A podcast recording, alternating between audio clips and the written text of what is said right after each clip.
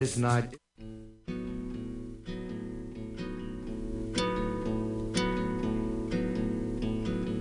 A stick, a stone, it's the end of the road. It's the rest of a stump, it's a little alone. It's a sliver of glass, it is life, it's the sun. It is night, it is death, it's a trap, it's a gun. The oak when it blooms, a fox in the brush, the knot of the wood, the song of a thrush, the wood of the wind, a cliff, a fall, a scratch, a lump, it is nothing at all. It's the wind blowing free, it's the end of the slope. It's a beam, it's a void, it's a hunch, it's a hope. And the riverbank talks of the waters of March. It's the end of the stream, it's the joy in your heart. The foot, the ground, the flesh and the bone. The beat of the road, a slingshot stone. A fish, a flash, a silvery glow, a fight, a bet, the range of a bow, the bed of the well, the end of the line, the dismay in the face. It's a loss, it's a fine, a spear, a spike, a point, a nail, a dip, a drop, the end of the tale. A truckload of bricks in the soft morning light. The shot of a gun in the dead of the night. A mile, a must, a thrust, a bump. It's a girl, it's a rhyme, it's a cold, it's the mumps. The plan of the house, the body in bed, and the car that got stuck. It's the mud, it's the mud. A float, a drift, a flight, a wing, a hawk, a quail the promise of spring, and the riverbank talks of the waters of March. It's the promise of life, it's the joy in your heart.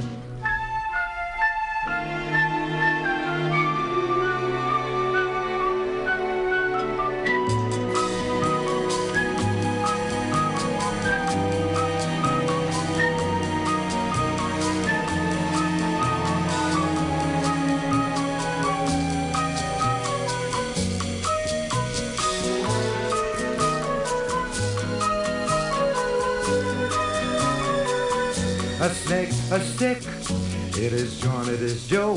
It's a thorn in your hand and a cut in your toe.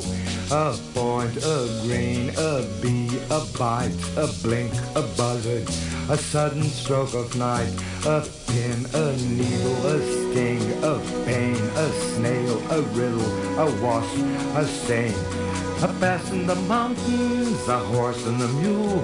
In the distance, the shells rode three shadows of blue. And the riverbank talks of the waters of March. It's the promise of life in your heart, in your heart.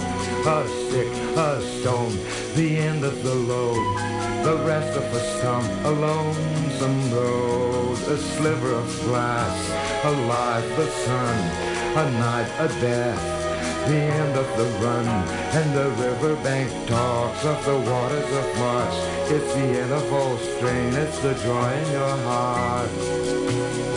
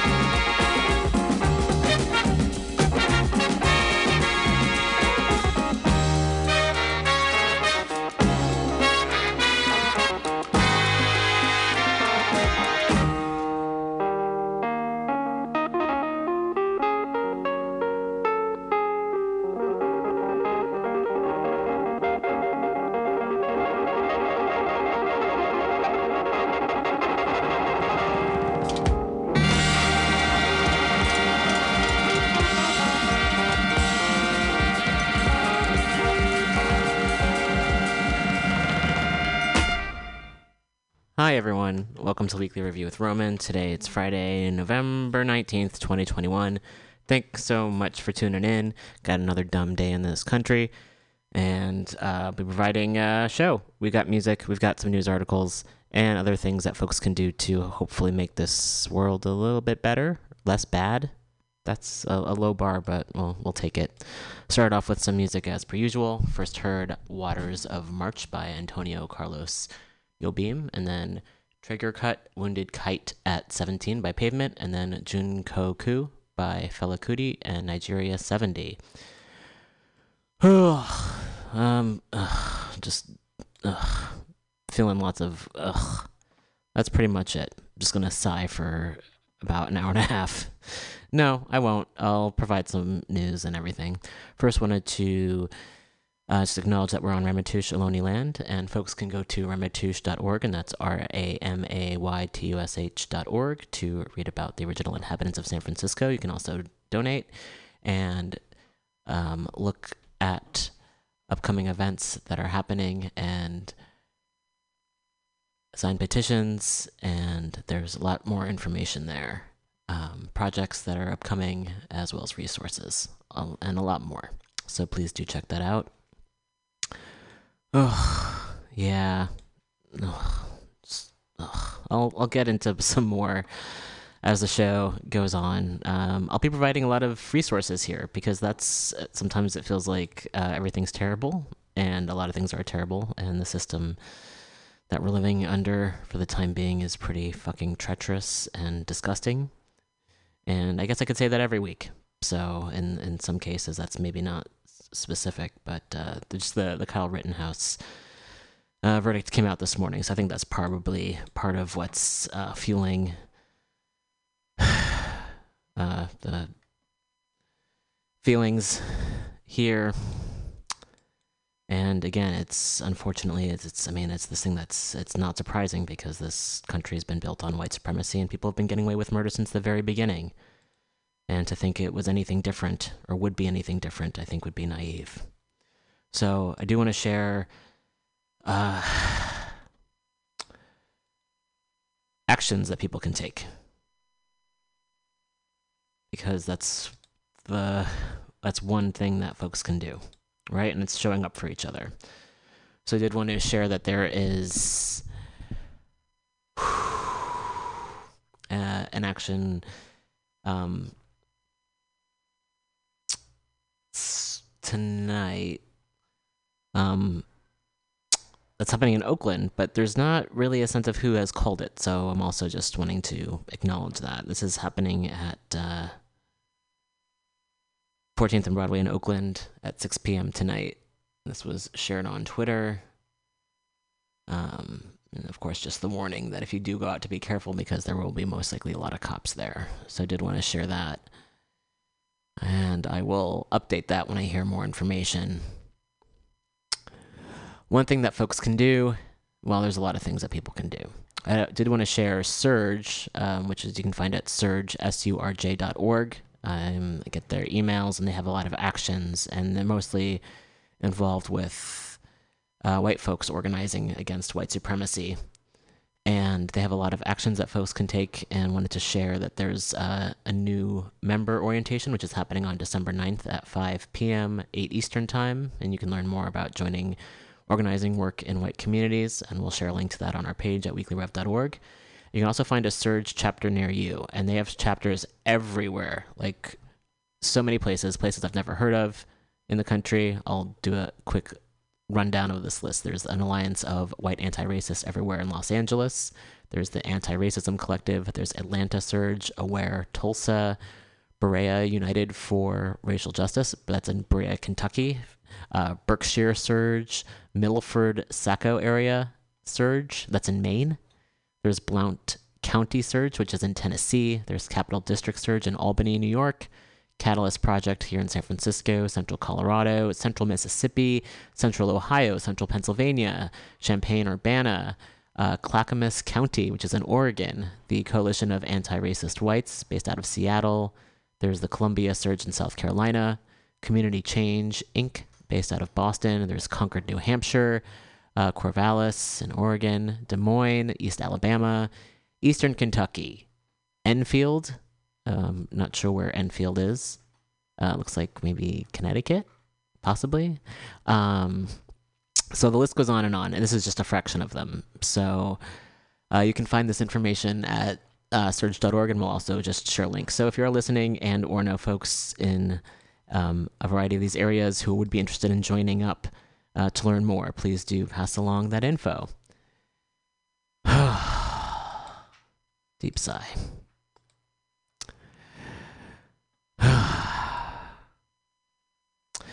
Another uh, resource wanted to share is that Mijente has shared a deportation defense toolkit. Uh, it's in English and in Spanish, and it came out uh, yesterday on the 18th. And this says it says the new PD memo goes into effect on November 29th, 2021. That's why we made a defense toolkit with at Just Futures Law. It's one important tool we can use to stop deportations and keep our communities intact.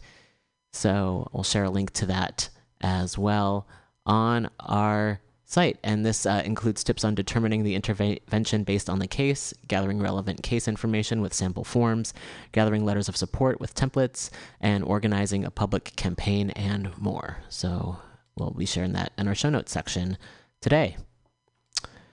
Next up, uh, got some articles um, also, uh, the U.S. is suing Uber for discrimination against disabled people. So, if you or someone they were traveling with uh, were charged wait time fees, you should contact the Justice Department at 833 591 0425. It's toll free. Or 202 305 6876. Or send an email to uber.fee at usdoj.gov. Hashtag disability rights. And so just putting the word out there as well. Uh, okay. And we'll also share a link to that. There's another article. Okay, so. Uh, just want to like bang my head on the microphone, but that's not going to do anyone any good. I want to share an article here from uh, Teen Vogue, and this came out on November 4th, 2021, by Ivelez um, Orlan, Orlano. Uh, Black Lives Matter protesters are facing felony charges a year after uprisings. So I mean that's the thing when folks ask about why prison abolition and there are folks in jail who haven't done anything fucking wrong at all. And there are war criminals walking free, there are murderers walking free. and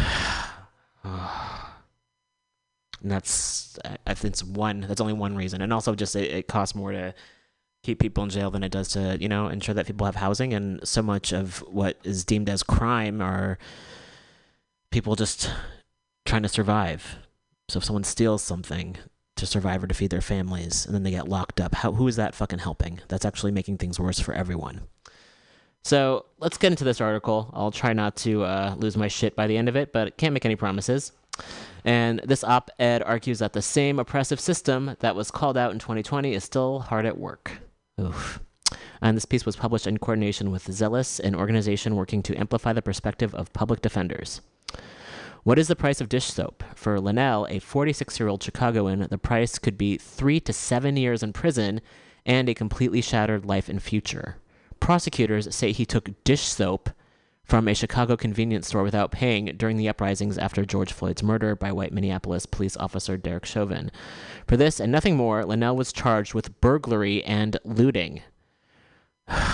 For the past 14 months, Linnell has been forced to choose between 24 hour confinement in a shelter while wearing a court ordered electronic shackle and being prohibited from leaving or getting sent to jail in the cages of Cook County's Department of Corrections until his case goes to trial. Linnell is one of thousands arrested during the summer of 2020's calls for an end to police violence and oppression. In Chicago, he is one of over 160 individuals still facing felony charges and, collectively, hundreds of years in prison. During court hearings, these people, people I, and the, uh, by I, this is the author speaking, and other public defenders in Chicago and its suburbs are now fighting for are reduced by prosecutors and judges to words like looter, rioter, the mob, and criminal. And these are all in quotation marks. Uh, racially coded terms that politicians have long used to inexplic- inexplicitly refer to black and brown people. Outside of court, a familiar pattern then emerges. Police and prosecutors share their version of events with the media, then the media, often pre programmed for quick clicks and sensationalism, prints black and white stories devoid of context, sometimes using the same racialized, dehumanizing language that delegitimizes protesters and purposefully distracts from their message. The public then equates protest with violence and calls for racial justice with quote unquote criminality. Oh, and calls for racial justice with criminality. Those with the power to change things, who for a moment pledge solidarity and action, again feel free to double down on the same policies and practices that lead to the murder and caging of members of black and brown communities. The prosecution of Linnell and so many others is outrageous. Perhaps it is also the clearest illustration of the intersection of media, fear, and politics. A little over one year after cries of Black Lives Matter rang through our streets, the same oppressive criminal legal system people were pro- protesting that lawmakers and corporations were calling out is now being used to silence dissent and justify the perpetuation of the status quo of racial injustice. All of this is largely a failure of the media and not just a failure to tell the full story, but to tell the truth. Let me explain. George Floyd's murder pre- precipitated an outpouring of support for social justice from across the political spectrum and corporate America. The public heard from, among others, Jeff Bezos, Nike, Utah Senator Mitt Romney, ugh, ugh, ugh, uh, Illinois Governor J.B. Pritzker. They expressed solidarity with protesters and pledged to take action through policy, philanthropy, and personal reflection. Most statements and pledges of this sort have proven to be mere platitudes. The same politicians that promise change are either undermining progress or investing even more in police budgets. Chicago Mayor Lori Lightfoot, who told her city, We've got to be bold in the wake of Floyd's death, recently told Chicagoans that there is no question the Chicago police budget would, will soon increase. True to that promise, she recently unveiled plans to bump police funding from $1.7 billion to $1.9 billion in the coming fiscal year. Ugh. In 2020, New York Mayor Bill de Blasio promised to cut $1 billion from the city's police force, but mostly shifted money around instead, and a year later increased the NYPD budget by $200 million. After speaking out in support of the Black Lives Matter movement in 2020, New Jersey Senator Cory Booker claimed that no sensible Senate Democrat would want to defund the police. Ugh. Then there are the corporations that put out statements in support of Black Lives for a performative public relations boost in 2020. Some of these companies having long profited from appropriating black culture while excluding black creators and artists. People like Linnell face felony level looting and burglary charges stemming from the uprisings, but these multi-million dollar retailers continue to recoup their recoup their losses through insurance while supporting the prosecutions of protesters. Their store windows are rebuilt, luxury items replaced, and inequality continues. Business as usual. Without actual commitment and dedicated action, empty expressions of support do far more harm than good. They lull the public into believing that those with power will do something to change systems that permit police to commit murder, and that when their actions appear incongruous with such commitment, they are operating in good faith, guided by a heartfelt desire for public health and safety. The general public also moves on until the police kill someone else and the media decides to cover the story. In 2021 alone, so far, the police have killed 885 people. And this is this was written a few weeks ago. Fear mongering to multi million dollar corporations about property damage is a distraction to keep people from pushing back against a long history in the U.S. of segregation, racism, and disinvestment, as are the arrests and prosecutions of protesters who expressed understandable frustration and fury over brutal oppression, spending an exorbitant amount in resources to pursue felony charges and prison time for people who participated in a massive protest movement is a continuation of the societal response of the, to the protest. Beat them, silence them, discredit and cage them, all with the hopes of deterring them and others from speaking out in the future. So many of the people who have been criminalized and are now represented by public defenders, like me, the author, uh, did not break any windows or doors, set fires, make threats, or hurt anyone. These were quote unquote crimes of need, poverty, and opportunity.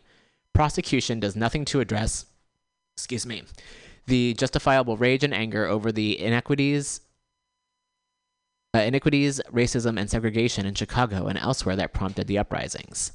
Most journalists don't tell you this. Systemic issues do not make for clickable stories.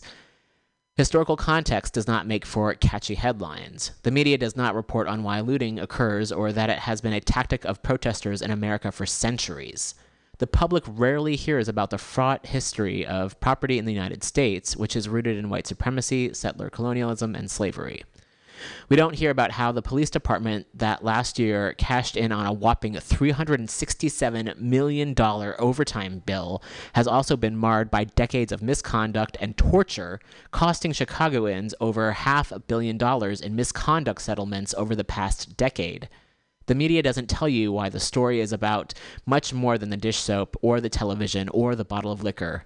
It is a lack of access to food, housing, education, and healthcare that drives the need to take, to protest, or do both at the same time. When talking to the people I represent, I see the results of decades of what scholar and prison abolitionist Ruth Wilson Gilmore calls organized abandonment. Somehow, discussing how those in power make intentional decisions that dis- deprive swaths of people of basic human necessities is not relevant in conversations about crime. However, had any of the people I represent been born in a, to a different Chicago, in a different Chicago zip code or income bracket, their lives could have followed entirely different trajectories.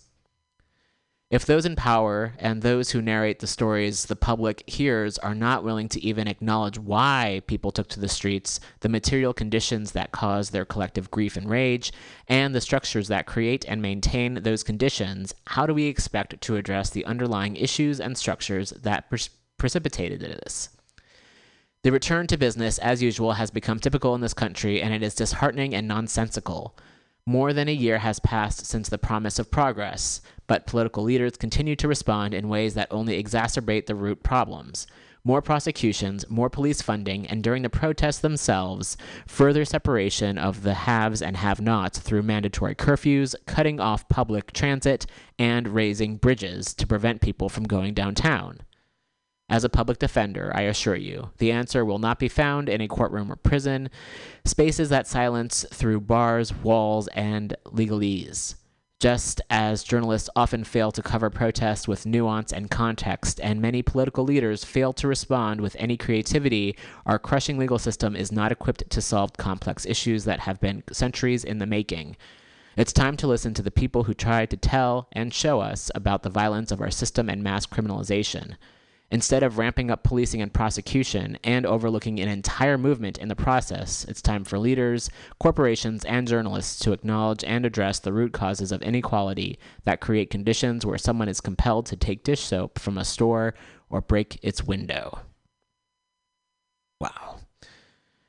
Whew.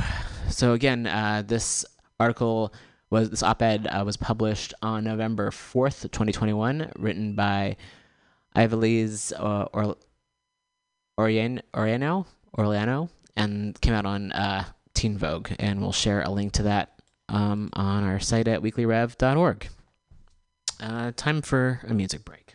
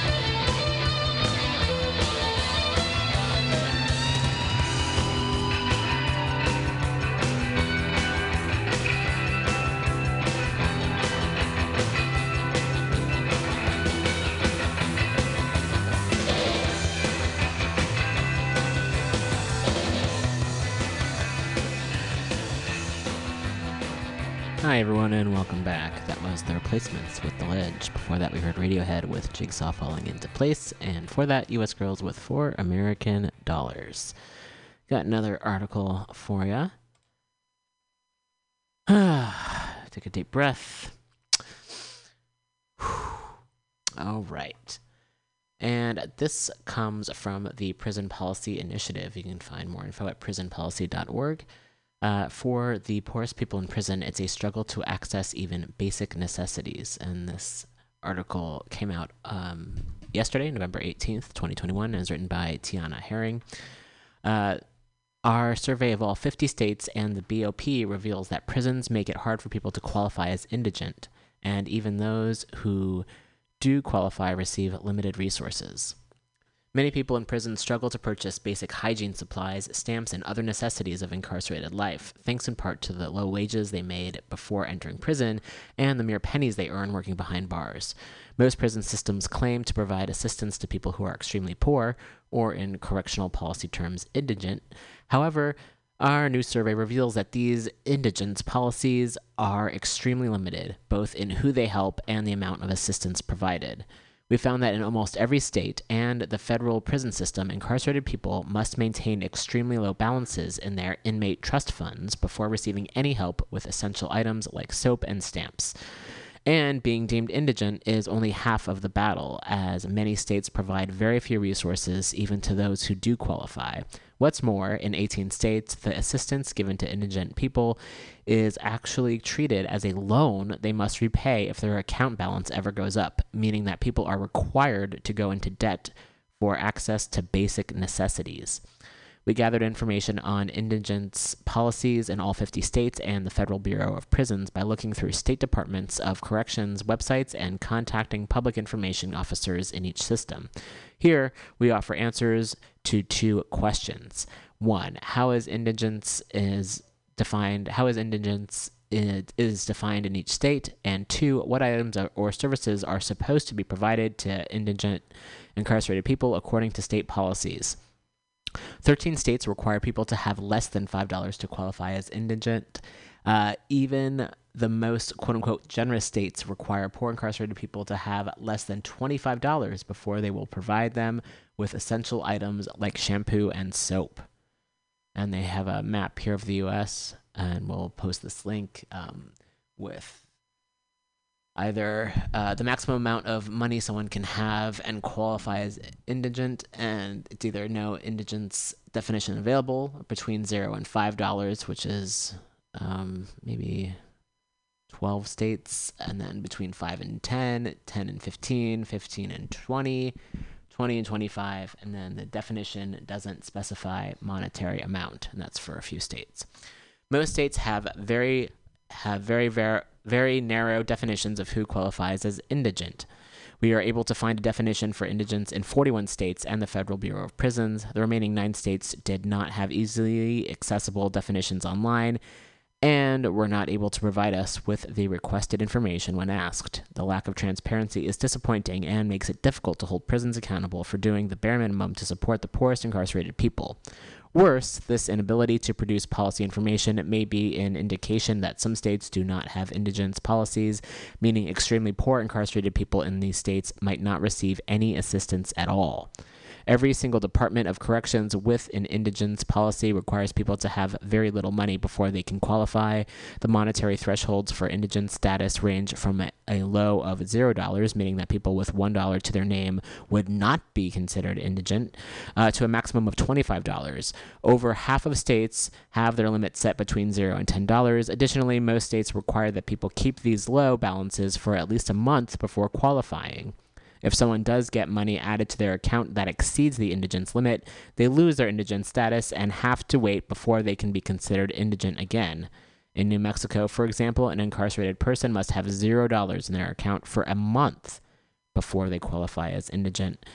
Going so long with such low account balances mean that people are surviving on severely limited access to food and basic necessities like toilet paper. While 30 days was the most common wait time and certainly too long to have to wait for soap and envelopes to write home, Alabama, Connecticut, Massachusetts, and Utah all require people to wait even longer, from 45 to 90 days. These arbitrary limits on the amount of money people can have means that people can lose their indigent status and therefore their access to necess- necessary supplies just because they received a small deposit from a family member or a or for working for a prison job. Many indigence policies specifically prohibit deposits and income of any amount in their definitions. For example, an incarcerated person in Maryland making 15 cents an hour for their labor can't qualify for indigent status, while 15 cents an hour will hardly make someone rich. People are not allowed to work and receive free access to indigent supplies. These policies often ignore that many incarcerated people have automatic deductions taken from any money deposited into their accounts, including for fines and fees and voluntary savings funds, or are repaying the Department of Corrections for items they received previously while considered indigent. we also found that four states put additional work related requirements on who can qualify for indigence by limiting the status to those who are incapable of working, are involuntarily employed, or involuntarily unemployed or are actively seeking work. The fact that free basic supplies are provided only to the poorest people and not to all incarcerated people for free by default fits the correctional trends of shifting the cost of incarceration onto incarcerated people and their families, as also evidenced through the rise of paid services like tablets and phone calls. The services offered to indigent people vary from state to state, but they are always very limited. The most common items provided to indigent incarcerated people are hygiene kits and supplies for sending a limited number of letters to loved ones. A number of free letters allowed range from one per month in Ohio ugh, to seven per week in Maryland. Legal mail is also mentioned in many policies, though departments of corrections are more likely to require repayment for those ma- for these mailings. In some states, people have to choose between using their mail supplies for personal or legal mail, as they aren't always considered separate services. 18 states require indigent people to pay the Department of Corrections back for at least some of the services they receive while deemed indigent. In at least seven states, correctional agencies don't appear to offer any services or supplies for free without the expectation of repayment. The Department of Corrections in Washington state, for example, covers the cost of mailing up to 10 letters per month for indigent incarcerated people. However, if the indigent person ever loses their in- indigent status, the department will recoup the costs for any letters previously mailed for free by deducting money from their inmate trust accounts in states with repayment policies, the only way for the poorest incarcerated people to stay out of debt is to simply not write letters to their families, despite the fact that communication is crucial for maintaining family ties and increasing the chance of success upon release. Ugh. Every prison system can and should do more. Every indigence policy we looked at could be improved, but some states have implemented a few decent practices at no cost to incarcerated people or their families that others could consider adopting. One is uh, seven states allow indigent incarcerated people and their families the opportunity, though often very limited, to communicate via phone calls, video calls, mail, or texts free of charge. Seven states clearly state that feminine hygiene products are provided to those who need them free of charge. Seven states specify that toilet paper is provided to indigent incarcerated people for free.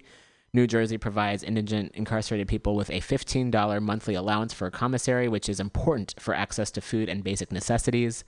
California's Code of Regulations prohibits charging indigent incarcerated people for mailing services they received while considered indigent, including the cost of materials, copying, and postage if they lose indigent status. Stringent indigence policies punish the poorest people in prison by severely limiting the amount of money people can have and still receive free services, dictating how they can spend little, the little money they do have, and making them wait weeks in extreme poverty before offering help. All incarcerated people deserve, at minimum, access to hygiene items and ways to communicate with loved ones without having to take on even more debt. And then there are some footnotes. One, incarcerated people had a median annual income prior to incarceration that was 41% lower than non incarcerated people of similar ages. Unfortunately, this national data is not available for individual states. Two, all states that have indigency policies require unreasonably low balances, but nine states did not share them with us and therefore may not provide any support to people unable to purchase necessities. Three, the term inmate trust fund is also called a trust account, is a term of art in the correctional sector referring to a pooled bank account that holds funds for incarcerated people whose individual balances are sometimes treated as subaccounts. The term trust is used because the correctional facility typically holds the account as trustee for the benefit of the individual beneficiaries or subaccount holders. Four, Prison cafeterias often serve small portions of unappealing, nutrient deficient foods. As a result, most of the money people spend in the commissary goes toward purchasing extra food. Formerly incarcerated people who had little outside financial support report that they experienced constant hunger and a variety of health issues as a result.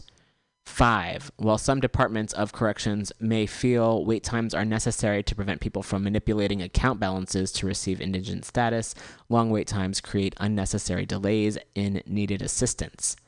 Six, what's included in hygiene kits varies by state, but generally they include soap, shampoo, a toothbrush, toothpaste, and shaving equipment. Seven, these states include Colorado, Hawaii, Maine, New Mexico, North Dakota, Ohio, and Wisconsin. Oh, eight, these are just footnotes uh, got it from the different footnotes that were mentioned. And then they have a whole appendix with uh, the different states and the uh, specifics that each state, um, which, which is provided to people, and whether or not repayment is expected. And there's also rele- relevant policy numbers, documents, and other sources. So it's a very informative article. Whew. I am going to take a deep breath and a break and uh, uh, let's play some more music, yeah? All right.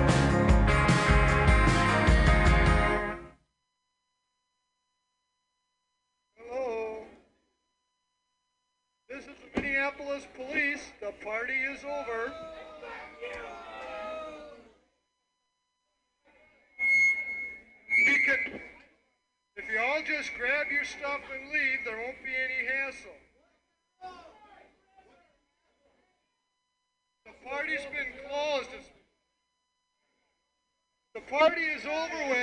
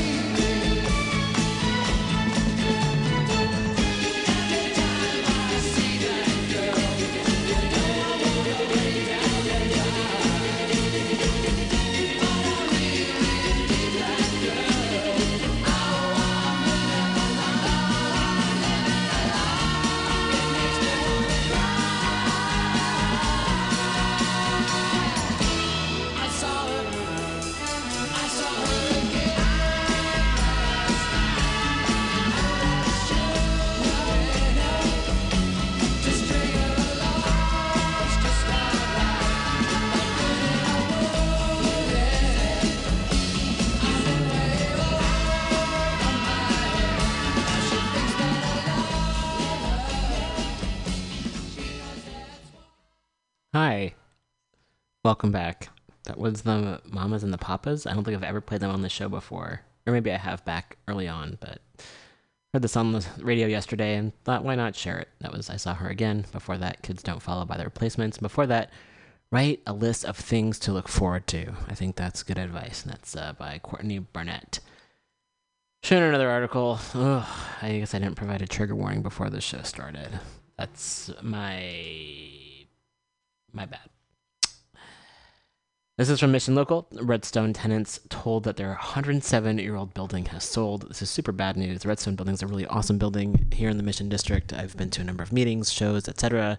there. And uh, anyway, this is written by Annika Hom and it came out on November 17th.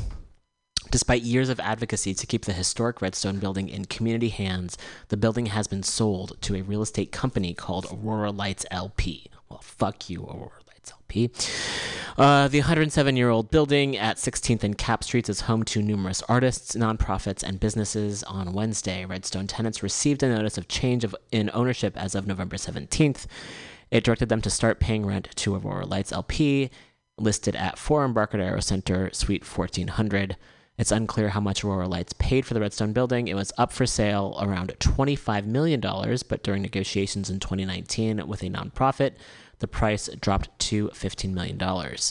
The change in ownership notice lists James Kilpatrick, president of Lakeside Investment Company and associated with Aurora Lights, John Rivera, the Lakeside asset and acquisition manager who had been speaking with tenants, declined to comment when reached by phone.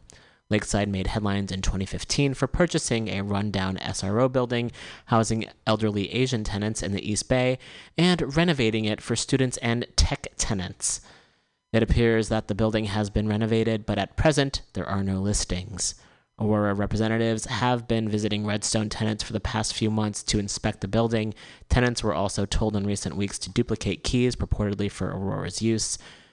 We're running out of shit to save. We keep losing these spaces, said Paul Boden, executive director of the Western Regional Advocacy Project, a homelessness organization that has leased space in the Redstone building for decades.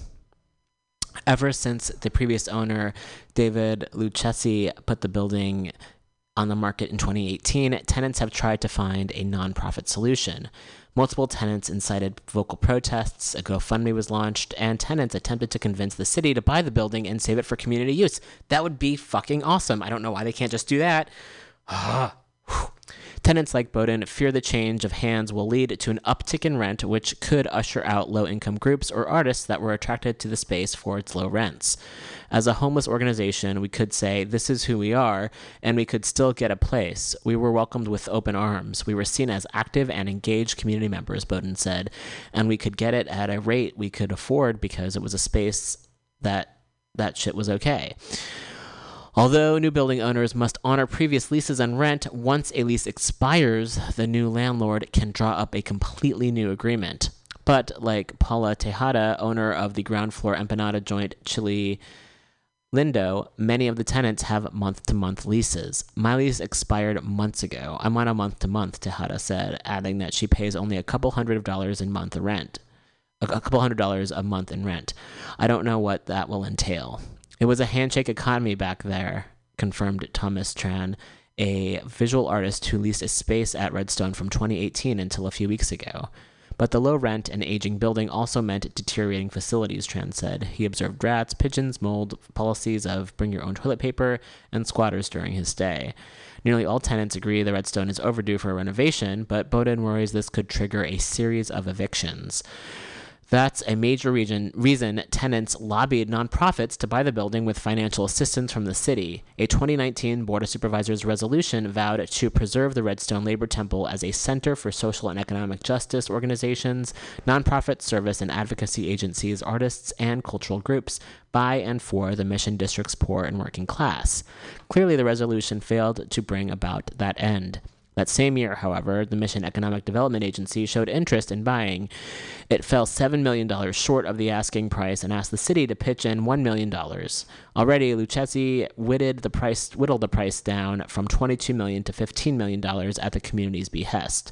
Ultimately, however, the nonprofit couldn't afford it. As a nonprofit, we made it clear from the start that MEDA could not make this Redstone deal a reality on our own.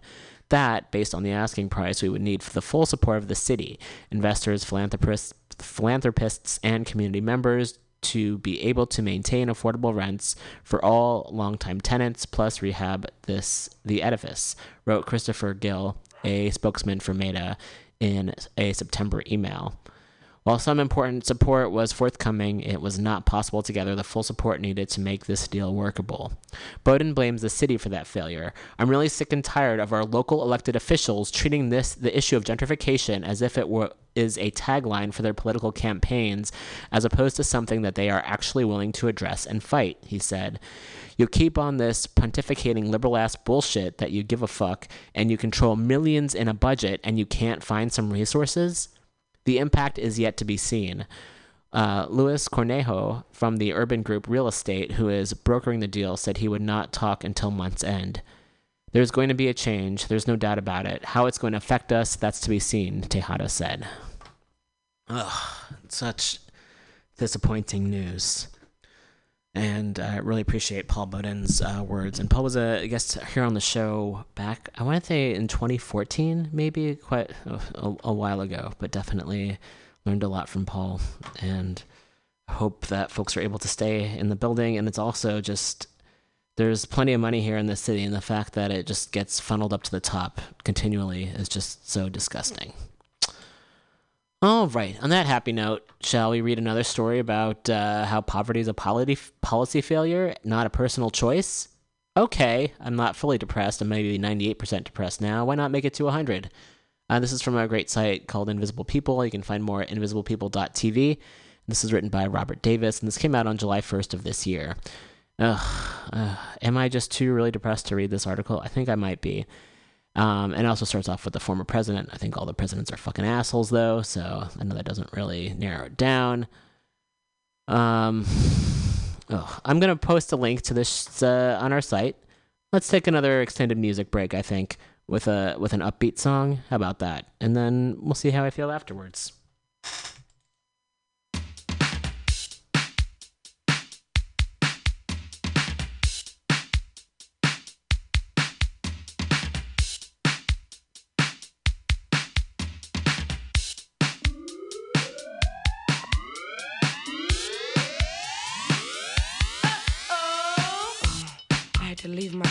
To come to this. Well, I'm back, but this time I'm with my man. And these women are putting their hands all over his Yamamoto Kansai sweater that I bought. And I'm much, much unhappy about that. I'd hate to come down to the level and become a BW, a basic woman. But if they don't stop, it's gonna get scandalous. Got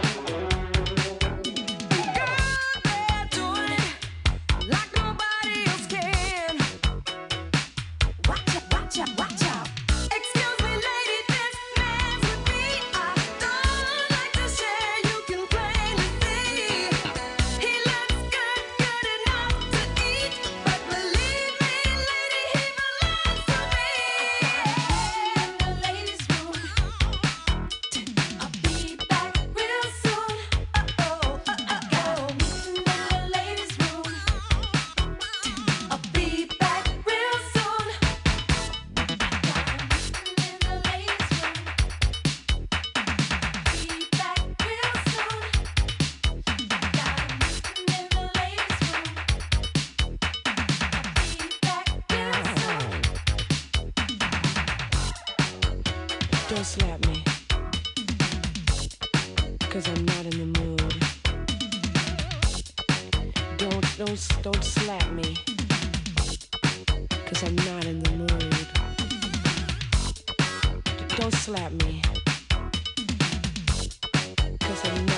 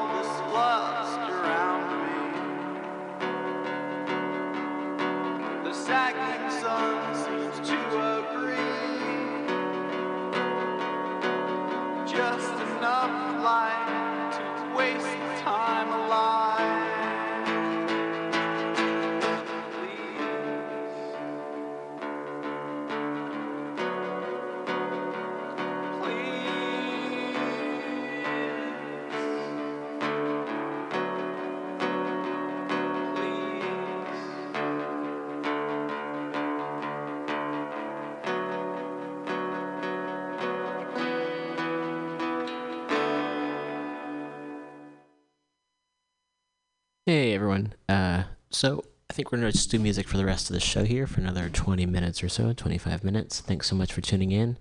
Um, not sure if we'll be back next week, but we'll be we'll be back in the future for sure. Um, please feel free to check out site mutinyradio.fm. There are shows here every day of the week. We've got some live performances of comedy as well. If you're interested in doing a show here, there are slots available, so please do check that out. Also, we've got the archive up of previous episodes of the Weekly Review. Go to weeklyrev.org and uh, take a look. Thanks so much for tuning in. Uh, if you'd like, we've got a Patreon up. Uh, for the time being, it helps keep the website up and everything. You can find also that at uh, weeklyrev.org. I'm pretty, uh, whew, yep, feeling it. So please enjoy the music, and we'll be back uh, next week.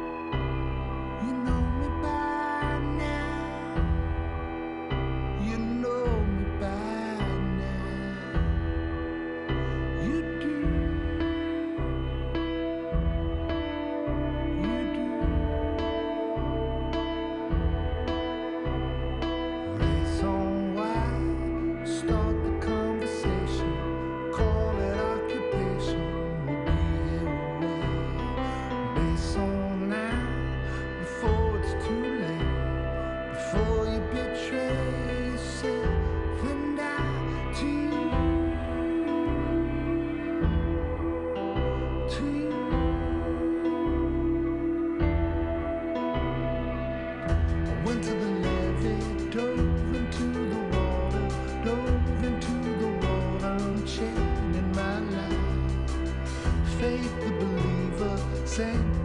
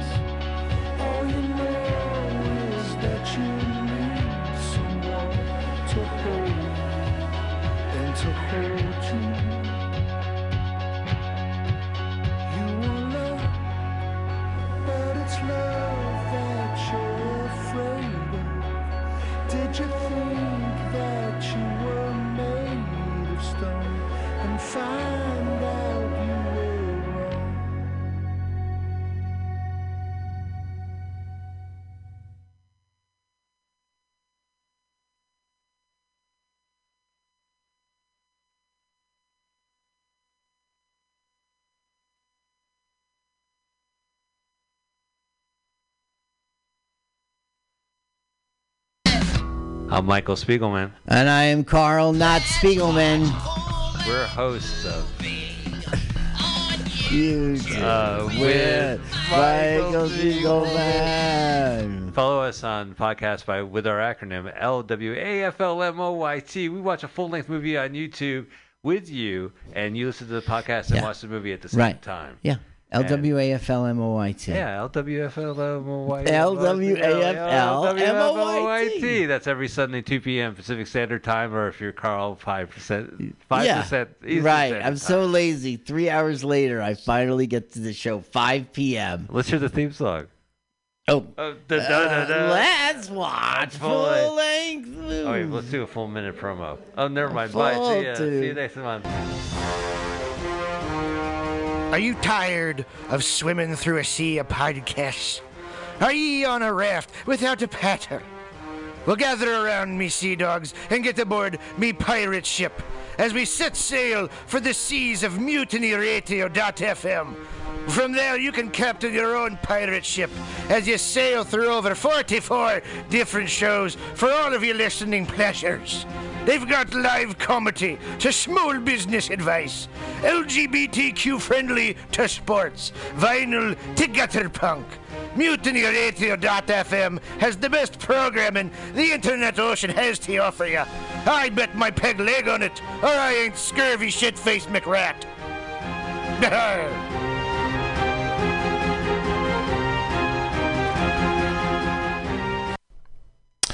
Hey, Mutineers Stolowitz here. Have you ever listened to Labor and Love on Saturday mornings, 10 to noon, with Bill Morgan? It's a really excellent show, one of my favorites here at the station. And it's all about service.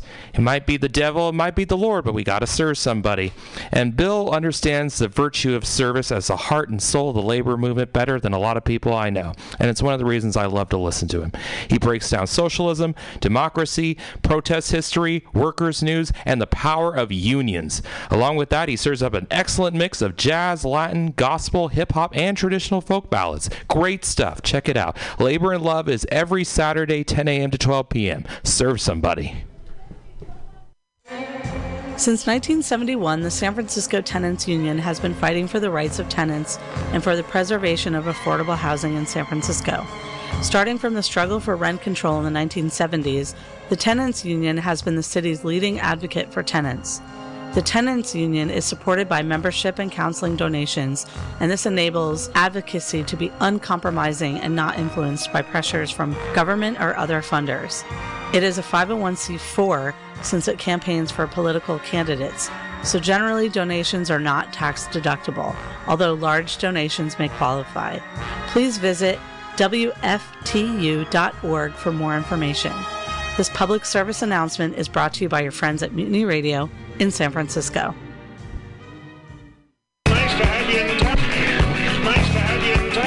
Flat black plastic. Mutiny Radio. Dot FM. Saturday. Noon to two.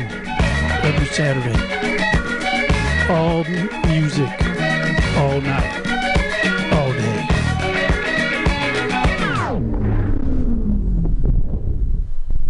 ACLU of California reminds us that we have the right to speak out. Both the California Constitution and the First Amendment to the United States Constitution protect our rights to free expression. There are many questions we face when we decide to organize and speak out. Do we need a permit? Are there limitations? Or when or when can we not demonstrate? What about civil disobedience? For all of this information, please check out aclunc.org. This public service announcement is brought to you by your friends at Mutiny Radio in San Francisco. Can you tell me what food relieves insomnia, anxiety, stress, chronic brain, depression, nausea, and can induce euphoria and stimulate appetite? I'm gonna guess waffles. Yo, that is incorrect. Actually, Alex, the food I'm talking about are cannabis-based medicinal extracts. Cannabis-based medicinal extracts? That sounds like you're smoking drugs, Ed. No, baby. There are smokeless, safe, and less expensive alternative to smoking. But can I use it to sleep? Yes, baby. Good. Because I'm so excited by this that I may never sleep again. Then it sounds like you, Alex, may want to check out the number 4 AltaCalifornia.com. That's 4 AltaCalifornia.com for a non addictive, pharmaceutical free alternative to smoking medical marijuana. Check them out today at number 4 AltaCalifornia.com.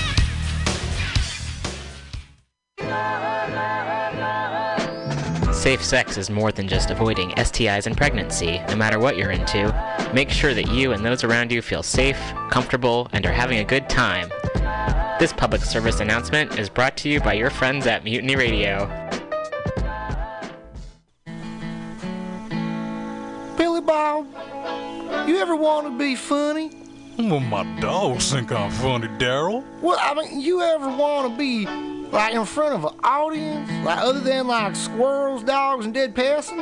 Oh, shit. From time to time, I've given it a thought or two. You know, if you go to Joke Workshop, there's more than two peoples paying attention.